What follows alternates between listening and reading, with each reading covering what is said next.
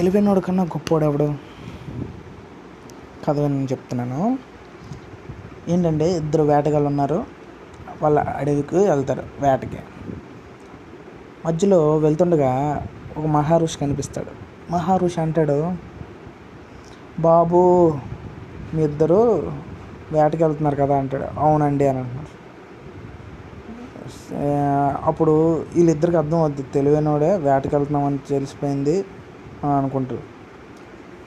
అప్పుడు తూర్పు దిక్కు వెళ్ళకండి బాబు మీరు పడమటి దిక్కు వెళ్ళండి మీకు వేట సాలిడ్గా దొరుకుతుంది అని అన్నాడు అలా అంటే అందులో ఒకడు నువ్వు చెప్పింది నేను ఎందుకు వెళ్ళాలి?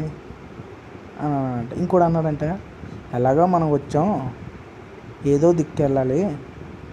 ఆయన చెప్పిన దిక్కే వెళ్దాం. అతను తెలివైనోళ్ళలో ఉన్నాడు. అతను చెప్పిన దిక్కే వెళ్దాం. మనకు దొరుకుతుందంటే నేను రానంటాడు ఇద్దరు వేరే వేరే దిక్కులు వెళ్తాడు. అతను చెప్పిన దిక్కి వెళ్ళిన వాళ్ళకి పరమడు వెళ్ళిన వాళ్ళకి సాలిడ్గా దొరికింది అడిగి పది రోజులు తగ్గట్టు దొరికింది వేట.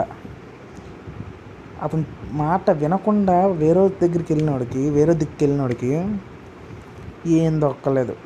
ఏమీ దక్కలేదు అడిగి అండి ఇంకా ఆడేమనుకున్నాడంట నేను మాట విన్నా బాగున్నాను తెలివైన వాళ్ళు మాట వింటే బాగున్నాను అని అనుకున్నాడంట వాళ్ళ ఇంటికి వచ్చి వాళ్ళ ఆవిడతో చెప్తున్నాడట గొప్పోడు ఎవడో తెలుసా? తెలివైనోడు గొప్పోడు కాదు. తెలివైనోడు మాట విని వెళ్ళినోడు గొప్పోడు. ఆడికి దొరికింది చూడు.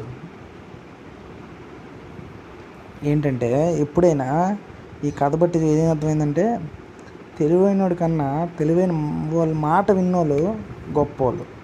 వాళ్ళు అసలేం తెలివైన వాళ్ళు.